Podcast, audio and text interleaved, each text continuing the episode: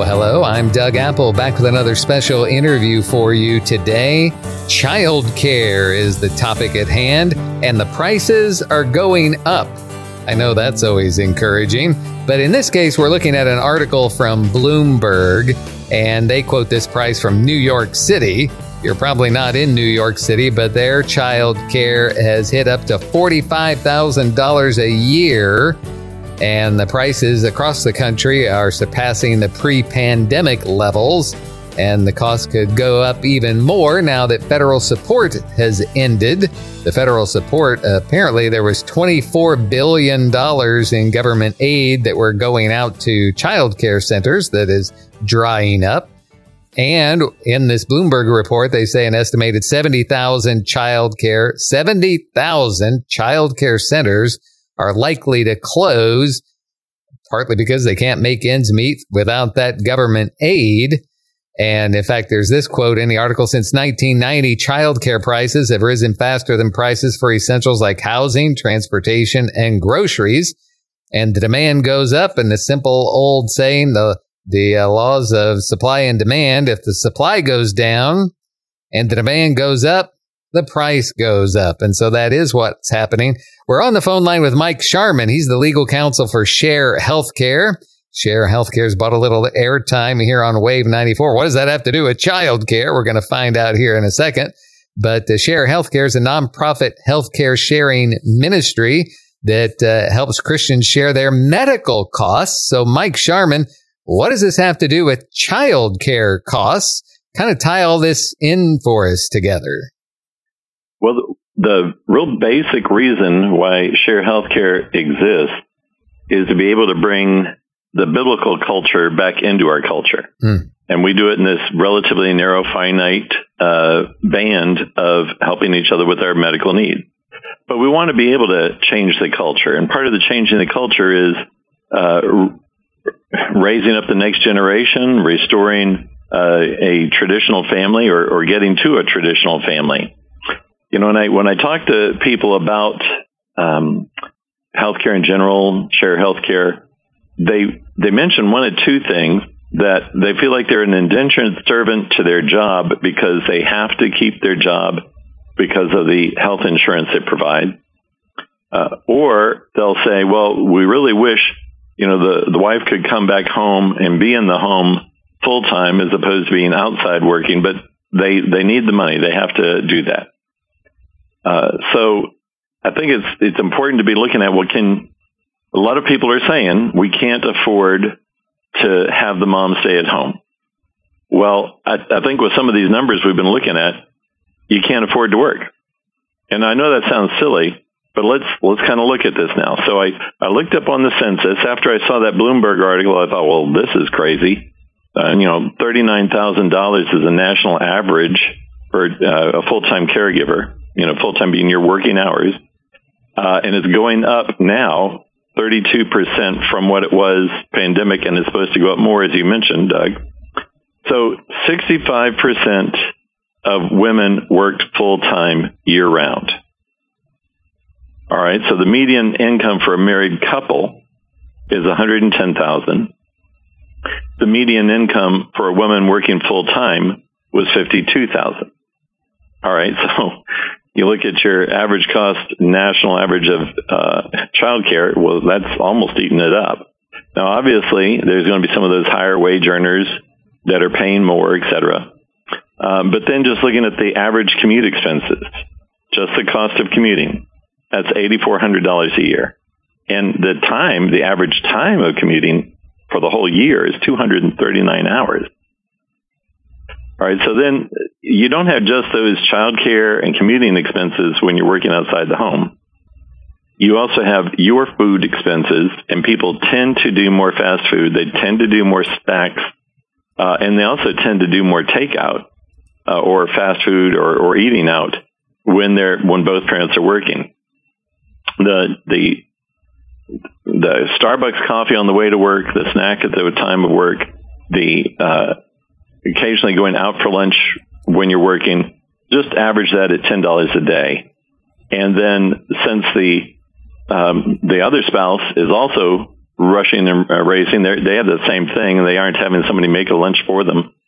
Uh, you know, my wife jokes that for 35 years she's made me peanut butter and jelly uh, on a raisin cinnamon swirl bread. Well, I like that a lot, but that also winds up saving us money. Yeah.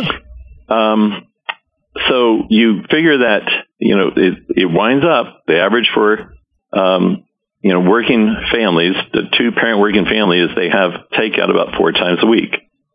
So that and then the both parents working and spending the money on those things, that's two hundred sixty dollars a week or thirteen thousand a year. Mm. So you look at the thirty nine thousand uh, for childcare, eighty four hundred for the commuting, thirteen thousand for the dining, and you're at sixty thousand that it costs for mom to work, or in other words, it's a sixty thousand dollar savings for mom to stay home. Hmm. Now then you look at well, how else could they save? How else could they manage? Well, let's say the family already is being really frugal and trying to do everything, but they they do uh, need to have mom work because it's her insurance that they need. Uh, well, the national average cost of health insurance of an employer provided, the, family's cost of that employer provided uh, insurance is eighteen hundred seventy-one bucks a month, or twenty-two thousand a year. So Share Healthcare annual is three hundred forty-nine dollars a month times twelve. It's forty-one eighty-eight. Well, that's an eighteen thousand dollar savings. That's for a family of four. Correct. And those are both. We're comparing apples to apples. That national average health insurance cost for a family is a family of 4 mm-hmm. And so the total stay at home savings for mom with share healthcare is $79,000 a year. Mm. Well, that's slightly absurd because, you know, that's above the national average income. But again, cut that in half. Just say it's 40,000. Cut that in half. Say it's 20,000. Mm-hmm. So what I'm wanting to emphasize is we're seeing these costs of mom working outside the home. All of them are rising. All of them are expensive. Uh, and all of those would be savings if they come home. And most of the things that we've mentioned are things that are after tax uh, expenditures. So you've already had to pay a tax on the income, and mm-hmm. then you've had those expenditures. Yeah like I said, it's, the idea is to change the uh, culture, and one of the best ways to change the culture is for the nurturing mom to be able to come home, see their child's needs basically immediately when they're occurring, be able to adjust to it immediately, not have the family so stressed and we have to go here, we have to go there, uh, hurry up or I'm going to be wait, late for work. Uh, well, sorry, I'm late to pick you up, but work ran a little later than I thought. You know, all those problems that can just be reduced if mom can come home, which is what most women would like to do during their child's uh, early years and typically their school years.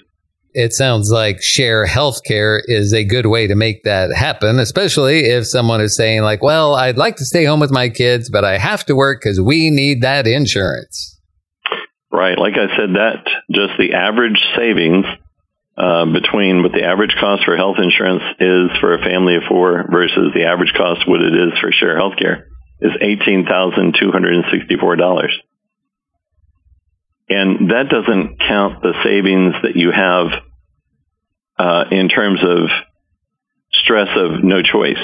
Because remember, our our three legs that we have, so to speak, the three foundations for share healthcare is medical freedom, financial freedom, and, and religious freedom. So we've obviously mentioned the financial freedom. You're just freed up from at least that 18,264 additional expense.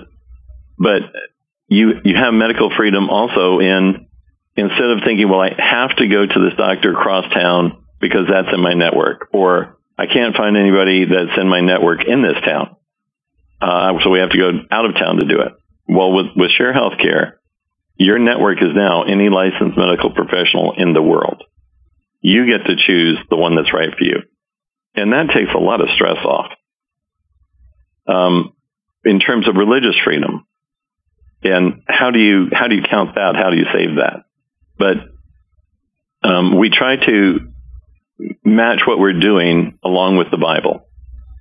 So one, the basic premise of sharing is from Hebrews 13 and 16. but do not forget to do good and to share. For with such sacrifices, God is well pleased. So when we know God's well pleased with us, that reduces our stress. And this is just one of the areas in which we can we can do that. But it's the one that it specifically says God's well pleased if we do that. Mm-hmm. So it, it also um, is God's going to be pleased if we're doing things along biblical lines. So share healthcare does not share in expenses related to abortion, abortifacients, or the gender deterioration or destruction things. Um, we don't share uh, people. You can't join if you use tobacco in any form. So of course, people are that much healthier. And we've actually had people quit using tobacco in order to join, hmm. which obviously saves them that much more uh, money. Wow. And healthcare, et cetera. Uh, um, and cleaning. You know, if you have a smoker in the house, things get ugly and messy faster. Mm-hmm. So that's basically all the savings that we have. Stomach lining savings from stress, financial savings. Uh, who knows what savings we have with our children if we're able to have mom come home. Mm. Bringing the biblical culture back to a Christian culture as we wrap up our time here with Mike Sharman. Is there another way that Share Healthcare helps do that? Well, we have our member advocates that help people uh, pray on, on anything that they want. So let's say uh, one of your listeners heard this, decided, okay, quitting the job, going to try to do all these savings. So they turn in their, their termination notice, quit the job, and instantly, bam, they're really afraid. What did I just do? So they can call up our member advocate and just say, will you pray with me? I know this is what God wants me to do, but I'm pretty frightened. So the member advocate does that. Uh, maybe a family decided to homeschool now that mom's home, and that frightens them too. Maybe they decided to do some homesteading, you know, instead of um, mowing the backyard, they decided to plant the backyard, and they want to have, you know, good guidance in that. So they want to pray for wisdom. So you can call up the member advocate and, and do that. Um, those are just some of the ways. We also um, are helping people who are vastly less fortunate than us. Uh, each member's uh, monthly amount, $10 of each member's monthly amount, goes to the Soweto Academy, which is on the Kibera slum right outside of Nairobi, Kenya. And that's the, the supposedly Africa's largest slum. And it's not a slum like what we think of rundown houses. This is dwellings that people make from what they find on the dump, which is right there. Just pieces of things put together. Um, you know, no services, no roads, no water, no anything. And the abandoned and orphaned children from that slum are what make up the student population at uh, the Soweto Academy. So there's 500 students going there. Uh, there, there's a residential high school. High, it goes, you know, kindergarten to high school for everybody but it's residential high school for the girls because they're much more vulnerable as teens. Um, they also feed about 800 people, and there's also a clinic that serves as many of the people in the community as they can. So you're you're helping, you're sharing with one another who's in share healthcare of our medical expenses, but then you're also helping to uh, not just save the life of those children over in Africa, but you're changing their lives because they go from being uneducated, just living off the dump, and who knows how long they're going to actually live being able to do that, to being children who are highly educated. A large majority of them go to college from there. Uh, and they have a number of the doctors and um, nurses that have come back who grew up there, went through Soweto Academy, and now are back serving. Uh, so there's lots of ways in which we try to completely and fully have Share Healthcare be what its name really uh, was intended to be. We share in each other's healthcare as well as share in, in all the ways that we can.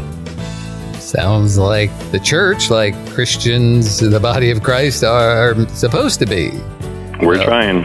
It's great. People can find more information at sharehealthcare.com, or you can actually call and talk to somebody at 1 844 SHARE HC. And uh, Mike, you said that about homesteading, and you said instead of mowing your lawn, I thought sure you were going to say get a couple goats. well, we, we have friends who, who've done that, and then you can make cheese and all sorts of things. yes. That's Mike Sharman. Thanks for your time today, Mike. And for Wave 94, I'm Doug Apple.